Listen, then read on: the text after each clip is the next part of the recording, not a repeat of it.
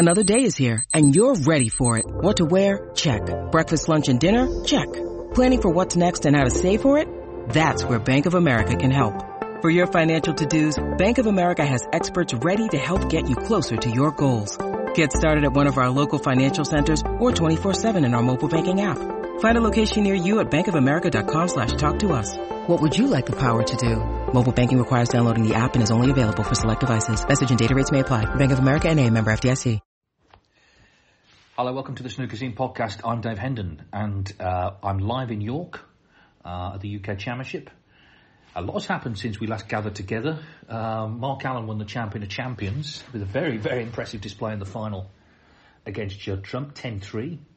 We had the UK Championship qualifying, which uh, hopefully you followed on YouTube and Facebook and Discovery Plus, the drama of Judgment Day.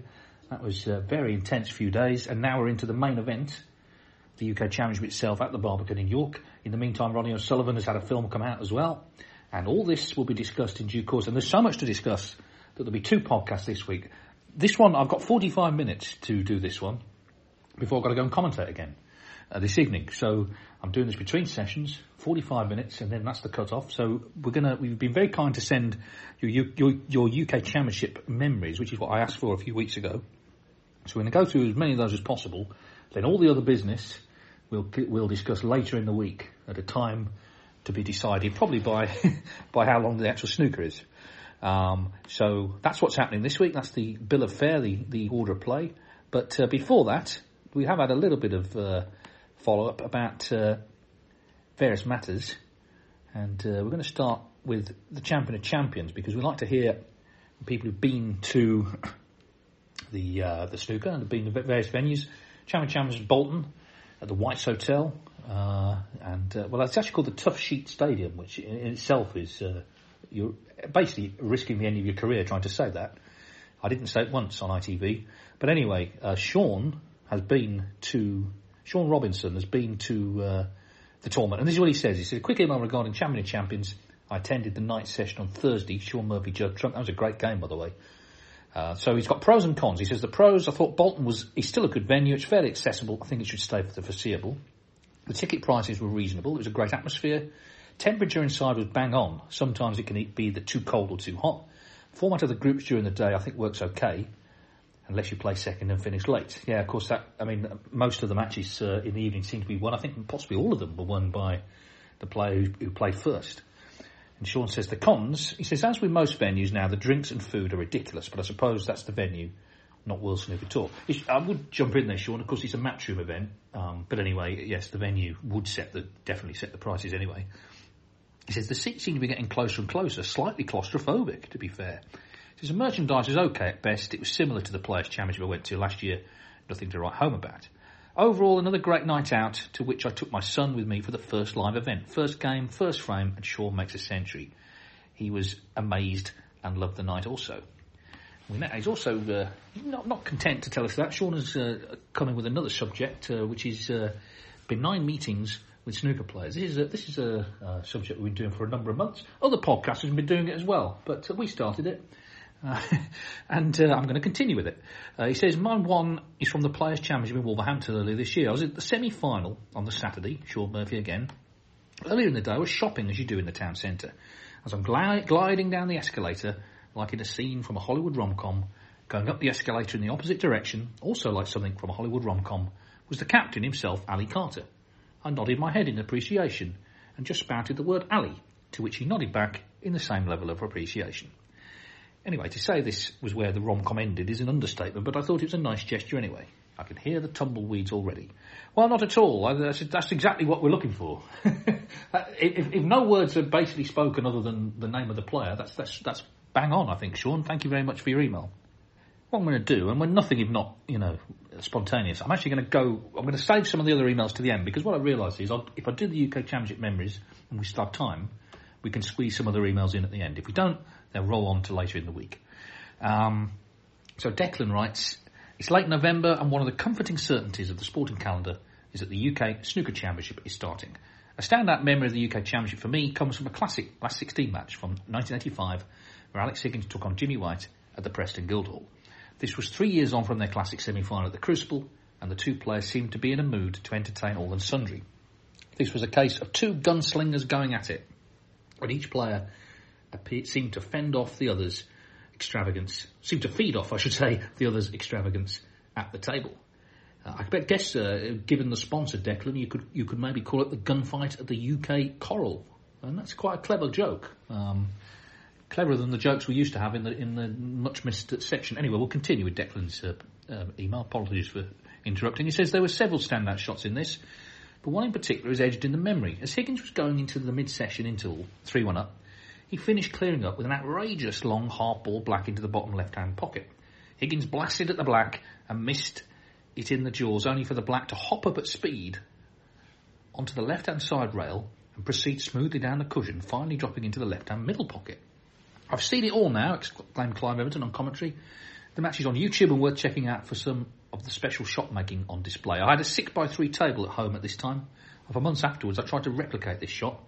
Naturally, this was a tough assignment, and thinking back, I might have been a better club player if I'd stuck to simple, basic plain ball striking instead of attempting to replicate the second most famous shot from the 1985 UK Championship.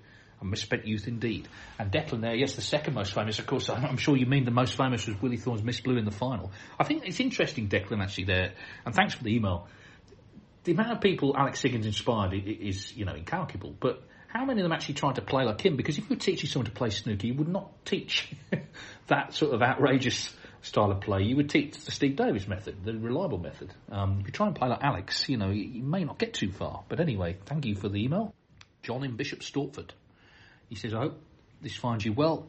I wanted to write in following your request for listeners to share their memories of the UK Championship. I first attended the event in 2019 and watched the semi-final match between Steve Maguire and Mark Allen, which Stephen won 6-0 in what must be one of the most dominant displays in the best of 11. As I'm writing this, this made me wonder where indeed this ranks. And the only other comparison match that springs to mind is when Ronnie O'Sullivan beat Ricky Walden 6-0 at the Masters in 2014.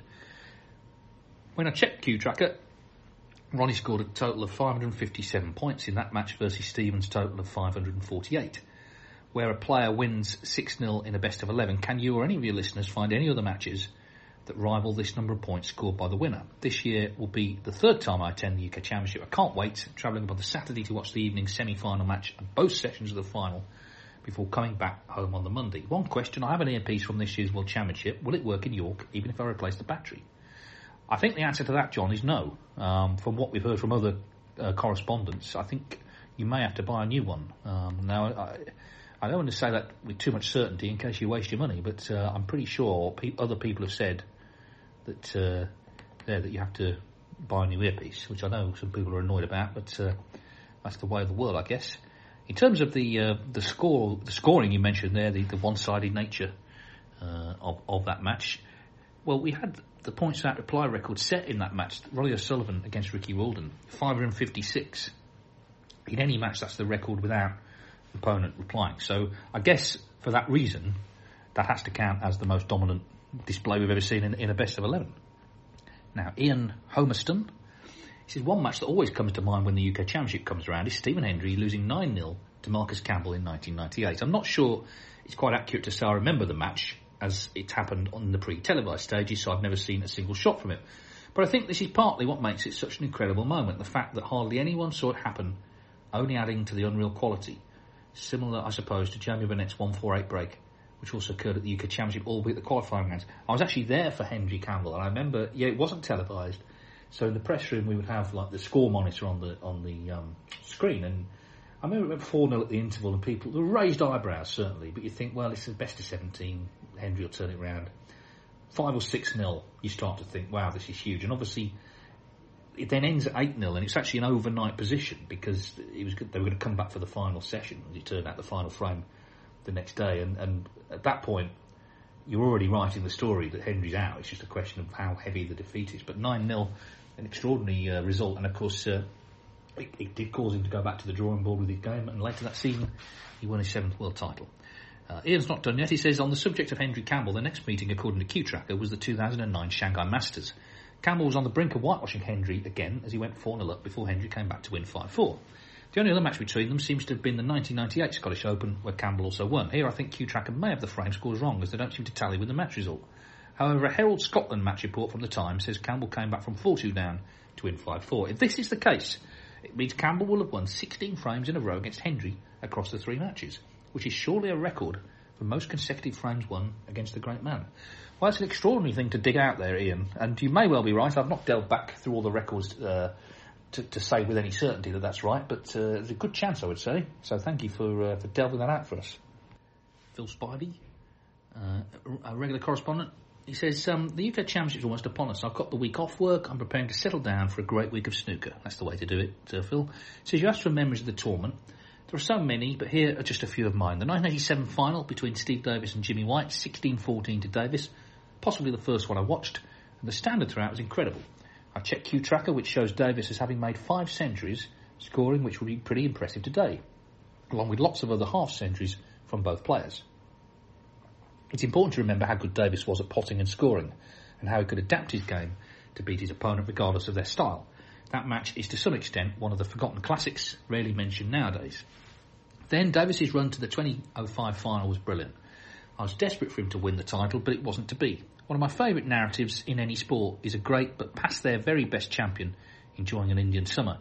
Interestingly, Davis was 48 at the time, and his run to the final considered a big surprise. Yet, if any of the class of 92 reached the final, or even won the UK title this year, none of us would be particularly shocked. Not sure what that means really, but I think it is quite interesting. But Ding was mightily impressive in a victory, and I really thought he'd go on to dominate and win multiple world titles. At 18, he seemed the complete player. Can't quite believe he's not yet become world champion. Finally, Stephen Maguire's performance against Mark Allen. This is again another shout for this in the 2019 semi-final. He was unplayable with big breaks in every frame. I've no idea who'll win this time, which is the beauty of modern snooker. For some reason, I fancy Selby, but that is perhaps more to do with him being due a UK title than anything else. It's wide open. Who is your tip? Well, we're, we're partway through. Thanks, Phil. We're partway through the tournament, so it's, it's, it's, kind of easy now to sort of not tip the people already out. I did have a slight. I don't know why. I had a slight feeling for Mark Williams, um, and there was no reason for it. I was looking down the obvious contenders. I mean, Mark Allen was one. Of course, he's out. Judd Trump has got through. We get to see, as time recording, Ronnie O'Sullivan or John Higgins. I thought Barry Hawkins uh, was was had a good chance this year, but of course he, as, as I record this, he's still playing against Ben Woollaston. It's wide open. I'll, I'll, say this though, and it's, it's, easy to say, I know, but I think it will be won by one of the top 16. There'll be, there's been upsets already. Um, some of the qualifiers getting through. It's asking so much to beat not only one top player, but then another and another and another and another to win the title. So it's probably going to be kind of one of the usual suspects. Selby's a good shout, possibly. Um, we'll see. By the time you listen to this podcast, he may be out. We don't know. Now, Alpha Bonzi has also got in contact with the UK Championship Memories. Uh, he says, despite the slightly uninspiring sponsor, it's still the game's second greatest event. It's one in the eye for Mr. Q, isn't it? He says, I've tried to narrow it down to number three. Two to three, sorry. 2001, my first as a proper snooker fan, and in the run up to my GCSEs, I therefore had to follow it up from afar, follow it from afar until the Sunday final. And I finally got the TV to myself and watched surprised as O'Sullivan won 10-1 without really having to be at his best. A bad night for Ken Doherty and the BBC, who had to fill time after a short second session. I remember I was in the pub but, uh, about, by about uh, well, by about half past eight there. Uh, that's, that's By the way, speaking of which, and all the excitement last night, the uh, the fire alarm uh, at the Barbican.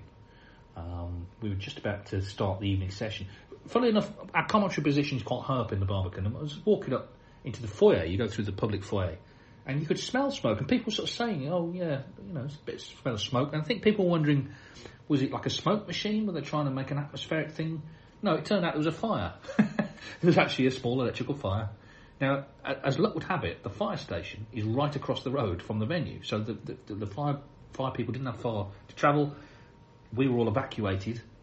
But here's the thing: the uh, the sort of snooker people, the players, the media, the officials, you know, the TV crew, we all had to go to the local pub, um, the Edinburgh Arms, which is a well-known pub in these parts where snooker people go, and. Uh, we had to wait there. I've never seen so many people from the snooker circuit in a pub without buying a drink. all the sort of people you'd expect to have a few pints down them obviously couldn't do that because they were working. There was one poor chap who actually it was just come, came along to watch the darts on the telly, you know, unassuming. Suddenly, there's a Hossein Vafaei, there's Stephen Hendry and Dennis Taylor and Steve Davis and Shaun Murphy and all these people. Anyway, it wasn't too long. We were back in. The staff of the Barbican and the World Snooker Tour security staff did a brilliant job, just shepherding everybody out very calmly, keeping everybody safe. uh, you know, they are trained for sort of major incidents, and they played a blinder. So I wanted to credit them, and, and obviously the emergency services as well for the great job they did. But anyway, that was the excitement last night. Of course, it meant an eight o'clock start, which meant a late finish. But these things can't be helped. Uh, oh yes, well, Alpha Bonzi is uh, continuing here. Number two, 2011. Being at a loose end in life at the time, I was looking forward to another week of best of 17s until the news came through that we were now going to be best of 11. I was even more puzzled after the promises of now being able to show finishes to every match on every scheduled session that just into the deciding frame of the Trump O'Sullivan last 16 match, the BBC came off to show an antiques programme.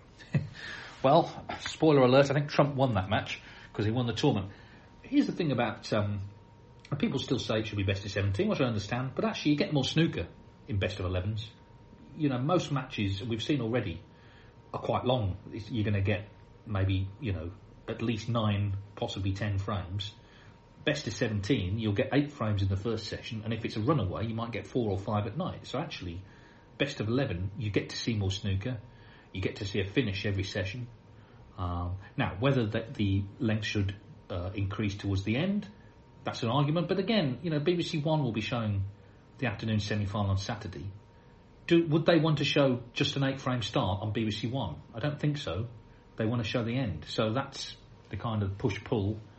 Uh, all I can say is it's been full, so the public seem to be enjoying it. I used to like the best of 17s, but I'm not going to be, you know, joining marches in the street to get them back. I quite like this format now. Uh, 2021, Alpha says not being able to watch much of the week's action due to work commitment. But work commit. We see we've got a sort of trajectory of Alpha's life here. We've gone from his school exams to being frankly listless, it seems, to now having a, a job. So it's, it's a feel-good story. Uh, he says, uh, having not been able to watch much of the week's action due to work commitments, my final day before I left that job coincided with my birthday. In the Kyren Wilson Ronnie O'Sullivan quarter final. That was a great match, by the way. He says, which I was able to catch the last couple of frames of after being let off early with a tin of sweets as my farewell present. So in fact, he, he leaves the job there. That's a, that's a twist, isn't it? I didn't see coming. Hopefully you're in gainful employment now, Alpha, and thank you as ever for the email. I actually thought there were more emails on the UK Championship, and I may have mislaid some, which wouldn't be a first. Uh, but if I find them again, we'll return to them. But in the meantime, we will uh, move on to other things, and uh, maybe come back to this later if I can if I can find the emails. I'm sure there were more. So if you haven't read yours out, then apologies. Uh, we'll move on to John Hill. He says, just a quick note regarding the state of official merchandise on offer from World Snooker Tour.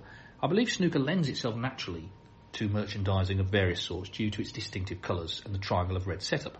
However, World Snooker Tour doesn't seem to be taking advantage of this. It would be an easy place to start with various products, phone covers, stationery, bottles, mugs, clothing, etc., in each of the distinctive snooker colours. As for the online store, well, it looks amateur at best, and the amount of products on offer is woefully poor. I'm hopeful that the promised changes are coming with the new people starting within WST and this is just another area that needs a drastic upgrade. Thank you, John. Um, I suppose the, the, the, virtue of the, the colours balls is you, you could collect a set of something. I don't know what exactly. Maybe beer mats or you know fridge magnets in each of the colours. I don't know. I had a look to, today at the merchandise stand at the Barbican, which seems a little uh, more um, sort of stuffed with things than maybe some previous ones I've seen. Um, you know, the only problem is, I mean, I looked at this sort of clothing range, all with WST branding on. Now, with the best will in the world, I don't know how many people really want to buy a T-shirt with the logo of World Snooker Tour on.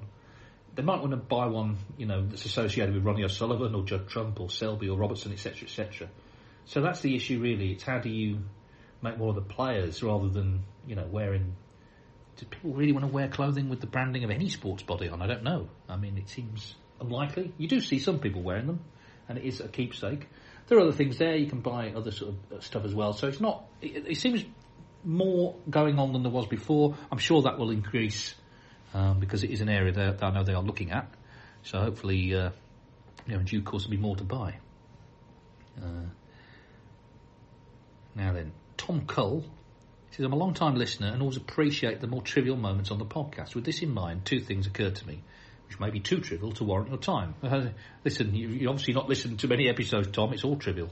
Uh, and I say that against myself, not any listeners. He says, the first is I have noticed that players often wear thick, heavy metal watches on their bridging hand. I remember as a boy playing on my own small table and ripping the cloth with my watch strap. Does this ever come up? And are the table fitters ever nervous about a player ripping the cloth when getting down on a shot? well, I haven't seen that happen um, with a watch, but uh, I mean, the, the, the, table fitters, I'm sure, are watching closely. But uh, Marco Fu had that extraordinary watch that time, didn't he? It was like Big Ben on his on his wrist, but it's not happened yet. He said the second was when I was at the theatre recently. While I was waiting for the show to start, my mind wondered and and my mind wondered and wondered if there had ever been a play about snooker. Given the World Championship is in a theatre, perhaps that is an answer in itself. But I could imagine a play about snooker in the 1980s, perhaps. As a playwright yourself, have you ever thought about writing one? How could it be done? Well, Tom, there was. Um, a few years ago, it was at the Crucible. It was called uh, The Nap. It was written by Richard Bean. It was directed by Richard Wilson, Victor Meldrew from One Foot in the Grave. I don't believe it and all that.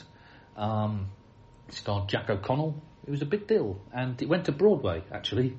So it has been done. Uh, John Astley, uh, they needed a snooker player in the play. He played the snooker player, um, and Ahmed El Sayed played uh, played the snooker player on Broadway. So it has been done. Um, I did speak to someone at the Crucible about sort of a play about snooker, and they said been. you won't be surprised know they've been offered a lot of them, and obviously, I think the other 50 weeks of the year they kind of try and get away from snooker a little bit and concentrate on being what they are, which is a superb regional theatre. Now, I've had some follow up on the Ronnie O'Sullivan Edge of Everything documentary. Um, not all of it serious, he's got to be said. Christine Clements says here, and this is her takeaway from the film. Did you see the size of the tin of Quality Street Ronnie was eating from? Well, that's what that's. It's not exactly Barry Norman, but thank you for the observation, Christine. Uh, now, but Matthew McConnell has watched it twice, and so he's got two emails based on the first and second viewing. So this interesting stuff. I'm going to read these out. He says, I was eagerly anticipating, this is Matthew here, I was eagerly anticipating it. The early reviews hyped it up and it didn't disappoint. I really enjoyed it. As an avid Ronnie and snooker fan, I thought the best part of the film was probably the last 30 minutes or so when it focused on the world semi and final. This provided the best behind the scenes insight, in my opinion, and really felt like it was breaking new ground. The earlier parts are definitely going to be more interesting to the casual fan who needs the explainer of Ronnie's life. Although even within that, some great gems were uncovered, like Ronnie Sr.'s line of Tell my boy to win after his guilty verdict. The pressure that must have been heaped on his son's shoulders is unimaginable. Overall, a fantastic exploration of this amazing sportsman. I will mention some minor gripes I had with this film. One which has been mentioned by others, including perhaps yourself, is the lack of investigation of the referee incident in the World Final. The camera shot we get as Ronnie leaves the table is predominantly of his head and shoulders. So it's difficult to tell if there was any gesture made by Ronnie which Olivier Marteel picked up on, or if it was a misunderstanding. Surprise on Ronnie's face does imply he had no idea what the ref was talking about, but it's left very open-ended. I'll jump in there. I'd say two things, uh, Matthew. The first is I was in the arena that day. I didn't see any gesture. But the second thing I would say is you do hear, and it's, it's a fact, he's on the film, you do hear O'Sullivan swearing um, in the arena. Under his breath, it's picked up by the microphone, so it's sort of amplified. But you can be warned for that. If a referee hears that, and Matt Selt, I think, in the first round against Mark Selby was actually warned for that. So that you can actually be warned for that. Now, I don't think that's what Olivier was talking about when he went over to speak to him, but you know that that complicates it a little bit. I would say. Uh, we continue with uh, Matthew says the second thing I'd say is that I was a little disappointed they didn't include the 2021 World Grand Prix and the 2022 Tour Championship in the film, as I felt they were the most important tournaments that season for O'Sullivan.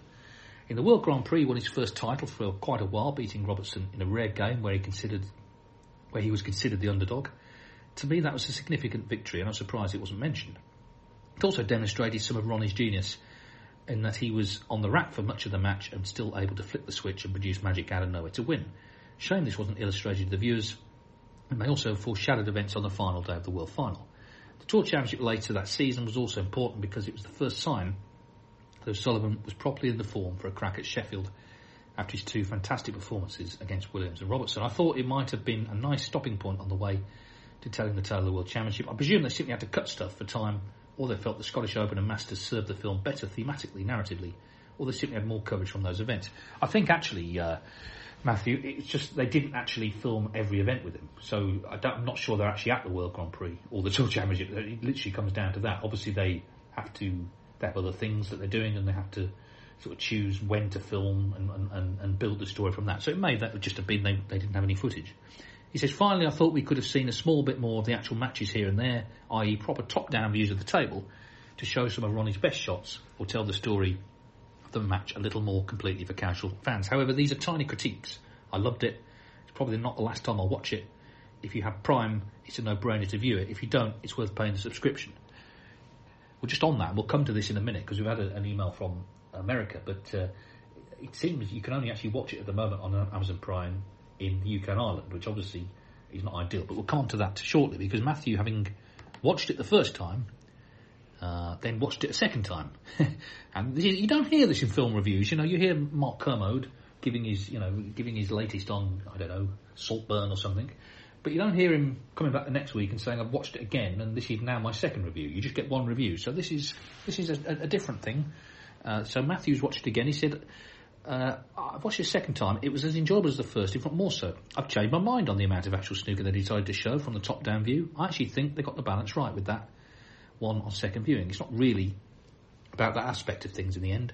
Secondly, I appreciated their selection of the Scottish Open and Masters more than the first time. I heard an interview with Sam Blair, the director, where he mentioned that, that when they began working with Ronnie, he had distanced himself from the emotional side of the sport and wasn't super invested in winning the way he was by the end of the documentary.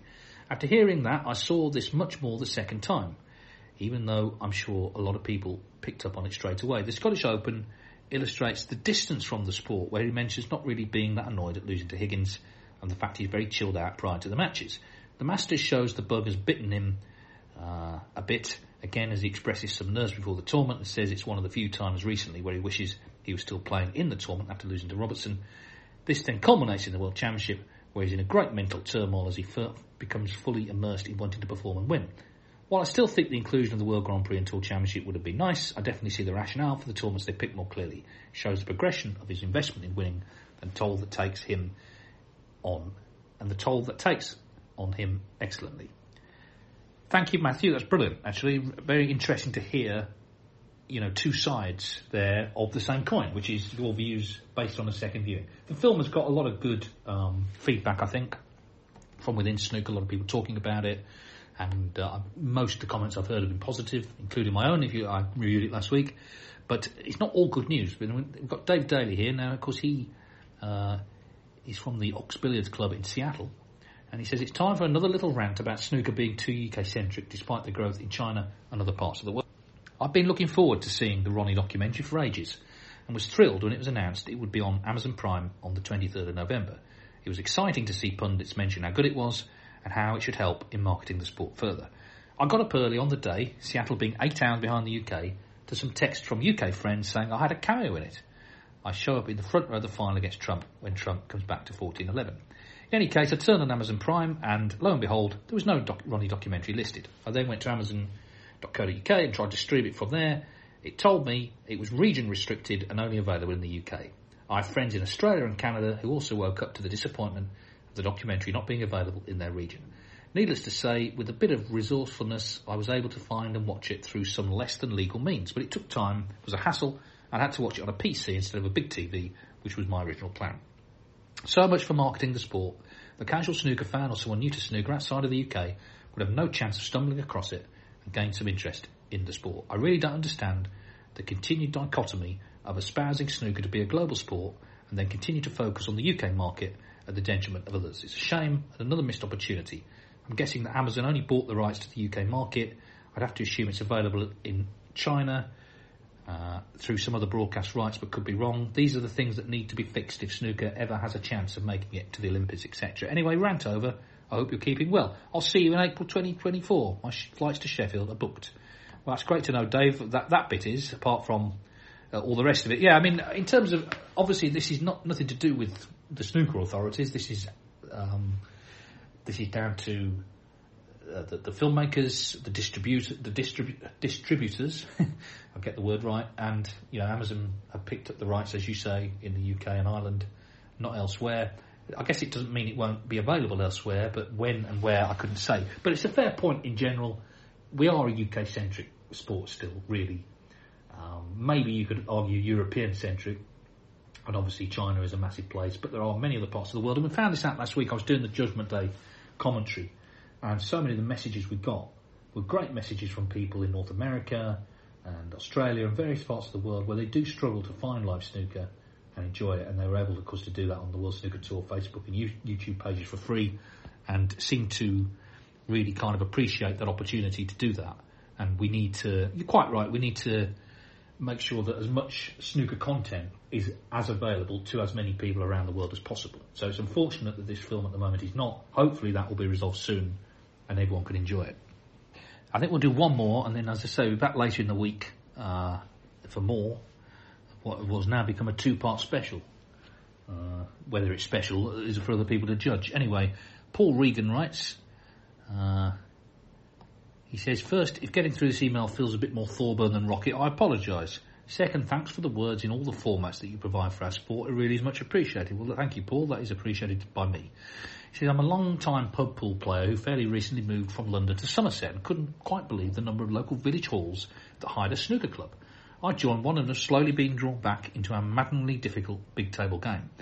Like many who orbit your friendly and insightful podcast, nostalgia fuels my interest. I've vague childhood memories the 85 final and various of Jimmy White's World Championship attempts. Dad bought us a six foot table for, for the front room. We got tickets to local exhibitions with the stars of the day that weren't too hungover to turn up.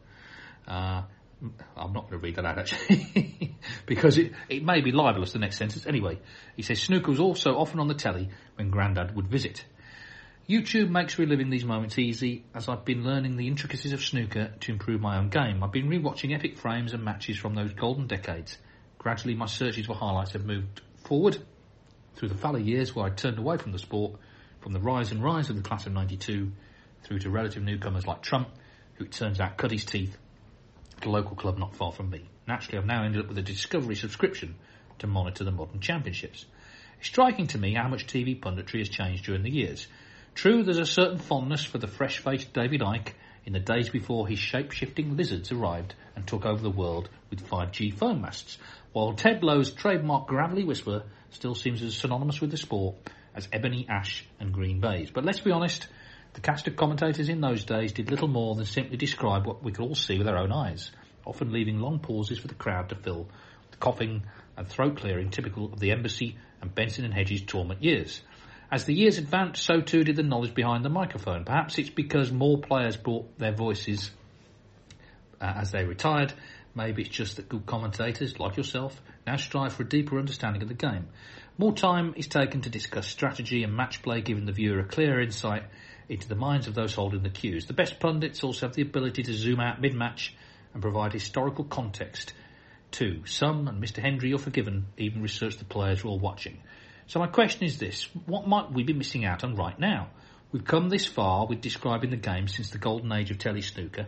What happens in 20 or 30 years time when we activate our VR implants to rewatch that classic 8th O'Sullivan World Championship victory from back in the 2020s? What new techniques might be making the commentary of today seem outdated or lacking? Or have we already reached the peak of your profession? One final thought. The obvious answer to this is analytics from virtual reality Hawkeye type systems and maybe that's the conclusion we draw. But this is more of a question about the craft of your vocation than it is about technology, which, given the views you've already aired on what we might call paralysis through over analysis, may come as a relief. And of course, none of this is in any way criticism.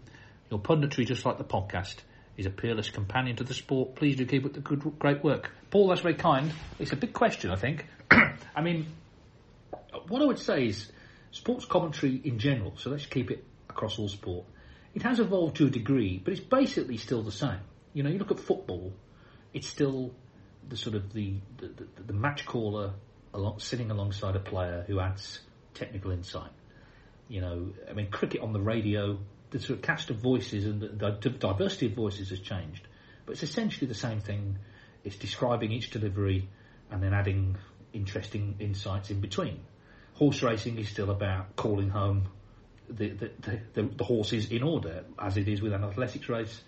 Um, you know, golf commentary, I guess, has become a bit more analytical and technical, and I think that's that's maybe what's happening in a lot of sports. Tennis, used, I mean, at Wimbledon in the eighties, you know, you'd see a great shot, and dear old Dan Maskell would sort of say, "Oh, I say," and that was kind of it. Whereas now, it's a, it's a lot more kind of analytical. Now, whether viewers want too much of that, or whether they feel they have enough of it, depends on the individual. Some people want a lot of that. Some people just want to kind of be left alone to enjoy what they're watching. In terms of how it can change, I mean, I think you're talking. I don't know whether you're talking specifically about commentary or, or the general punditry because they're different. Commentary, I think, probably will not change that much. I think it will continue to be essentially what it's become, which is a mix of analysis of shots, context of what's happening, and hopefully an informative sort of guide to the match for the viewers. Side punditry, I think, has changed a bit. We see now on Eurosport, Alan McManus and Neil Foulds are both excellent at the touchscreen. They're analysing specific moments in frames and in matches, explaining why the shots are being played, how they're being played, maybe how they could have been played better. But but identifying key moments rather than just sort of general analysis, actually picking out and explaining key moments. And Jimmy White, I mean, it's sort of it, it's kind of become a fun part of the broadcast. But actually, when he physically demonstrates how the shots are played, I think that's really valuable. You've seen it played in a match. Then Jimmy takes a bit of time to explain how to play it and has a go himself. And sometimes he gets them, sometimes he doesn't. It's not about that. It's about actually just trying to explain to people, you know, why these shots are being played and, and how they're being played. So I think maybe away from the sort of the matches uh, when the matches are not on, maybe it will advance a little bit. And I guess technology w- would come into that. And who knows what, what you know what's to be invented and how that could work. And maybe there'll, be, there'll come a time when you know, you could you could almost sort of mock up someone actually playing a shot that's been played in a match, kind of almost in the match themselves. You know, there's all sorts of technology that that is available and will become available. Um, but I suppose the, the, question is, does it become overkill? Um, I mean, when I grew up watching sport, there was a program called Grandstand on Saturday afternoons, okay, and people will remember that fondly. And it was a sports kind of magazine, and you would have 20 minutes of table tennis, you'd have half an hour of, of boxing, you'd have 40 minutes of snooker, there might be highlights of basketball, there'd be all sorts of sports, and essentially it was just that's what you got, and it wasn't hyped up and it wasn't over explained. You saw it, and then you moved on, and there was a lot to be said for that. And to a degree, I guess you get that in the Olympics now, on a sort of bigger scale. How much analysis people want, I don't know. Um, I think some people would be fascinated to know the, the ins and outs of every shot played, and other people, frankly, just want to be left alone to enjoy a nice game of snooker. So I, I suppose the answer, Paul, is everyone's different. But I, I, think you're right yourself. You identify that technology will be the way things move on, and, and, and things will move on, um, and it'll be interesting to see exactly uh, in what direction. I will do one more because it's from regular correspondents, Mark and John, and it's actually on a similar theme. He says, uh, they say, while commentating, do you make a conscious effort to hide any bias of the person you most like to win or are you genuinely completely neutral? We've never been able to tell if you're supporting a particular player, and as fans, we find it hard to imagine how you wouldn't support certain players. Secondly, we're thinking about, well, well I'll come back to that because you say, secondly, we're thinking about things we change in snooker. If we had three wishes from the snooker gods, we're calling it our light-hearted snooker triple wish list. Number one, a limit on the amount of snookers that can be played for at the end of the frame, maybe three. There's been a lot of talk about this. I actually heard a great suggestion. Um, I think it came from Steve Davis, but Joe Perry was, was telling me about it he actually said the one thing no one's ever considered is just get rid of the free ball. Because if you get rid of the free ball, they're not going to play on on the last red if they're, if they're 40 odd behind, because it's very unlikely. If you're 50 behind on the last red and there's no chance of a free ball, that probably solves that one. I'm not saying I agree with it, and actually I'm saying I don't agree with it because I, I, don't, I don't really want the game changed, but that's an idea that kind of I've never heard before. Uh, anyway, number two, return of the entertainer song at the end of a tournament while showing various flukes and funny moments. Funny enough, uh, we were watching today. I was watching it with Shaun Murphy. I won't mind me saying. Uh, on his phone, various montages from days gone by. The, uh, the Barbra Streisand Way We Were. We watched that one. We watched the Queen Days of Our Lives, and we were kind of saying it'd be great if those came back because um, they were they were quite emotional watches. Actually, you see the old faces and you have your memories of, of when you were watching that as, as, it was broadcast. You know, we're talking over 30 years ago. Uh, Ray Stubbs, of course, did the way we were. He cut that together when he was a producer. Um, but anyway, that's the entertainer slightly different. But yeah, I mean they, they were they were good fun, and they're all on YouTube. And number three, we'd like to see Jamie Clarke and David Grace get into the top 16. They're both lovely people who we met outside the venues and always have time to say hello or chat. Does anyone else have a light-hearted snooker triple wish list? It might be a fun new segment in the run-up to Christmas. Mark and John there, but they ask at the start, and do please get in contact, snookerscenepodcast.mail.com if you do have anything to add to that, but they ask at the start, um, do I make a conscious effort to hide any bias? I don't make any effort for a simple reason. I don't have any um, real bias towards anybody, and I mean that. I know that sounds oh, people say, oh, of course you do. But let's be clear. There are snooker players who I prefer watching compared to some other snooker players. There are snooker players who I would prefer to spend time with compared to other snooker players. But when the match is on, it's a game of snooker, and you have to show respect to both players. And the only real performance I'm interested in is my own. There's always going to be a narrative to whoever comes through. There's always a reason why someone winning is good for them beyond just winning a match or winning a tournament. There'll be something in the background, and that's what you have to hone in on. You know, when you're commentating. I don't have favourites. I just don't. I don't support anybody. I'm always happy, you know, if a certain player wins, like Anthony Hamilton when he won the German Masters. That was brilliant, you know, because we've kind of known him a while and, and, and like him and actually interviewed him at that tournament uh, on the podcast. Um, but as the match was going on, I had to show respect as well to Ali Carter, who was his, his opponent, and I would have been happy for him because on, for another reason that would have been good for him. Um, I think it's very important, and Clive was the absolute master of this, of course, as he was at most things. Clive Everton. It's very important to take a sort of solid journalistic approach to it. You are there to commentate on the match. It's nothing to do with you who wins and loses, and you have to keep that um, for credibility's sake. I think. So I'm pleased to hear you say you don't pick up any any bias because I, I, I it's not that I don't. I try not to show any. I, don't, I genuinely do not have any. I don't care who wins or loses really until it's over, and then it becomes a great story. But I suppose the professional thing to do is just get sort of engrossed and caught up in the match.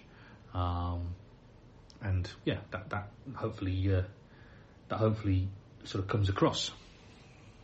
And it's also important to say, off-table things shouldn't come into it either. You know, it's, it's, it's not about whether that player's you know some misogynist or whether that player voted Brexit or whatever it is. It doesn't matter. They're playing snooker, and you're commentating on a snooker match, and it's about what's happening in that arena at that time. That's all you should be focused on. And I can't speak for anyone else, but when I'm commentating, I'm not supporting anybody. I'm trying to do the job that I've been paid to do and do it professionally. Obviously, sometimes you get moments that you get caught up in. Jimmy White last year qualifying for the UK. There's no doubt you, you understood what that meant to so many people, so you have to reflect that. But it's nothing to do with me. I'm just an observer, you know, and that's that is how you have to be. And thankfully, that's you know that's been my approach really ever since I started.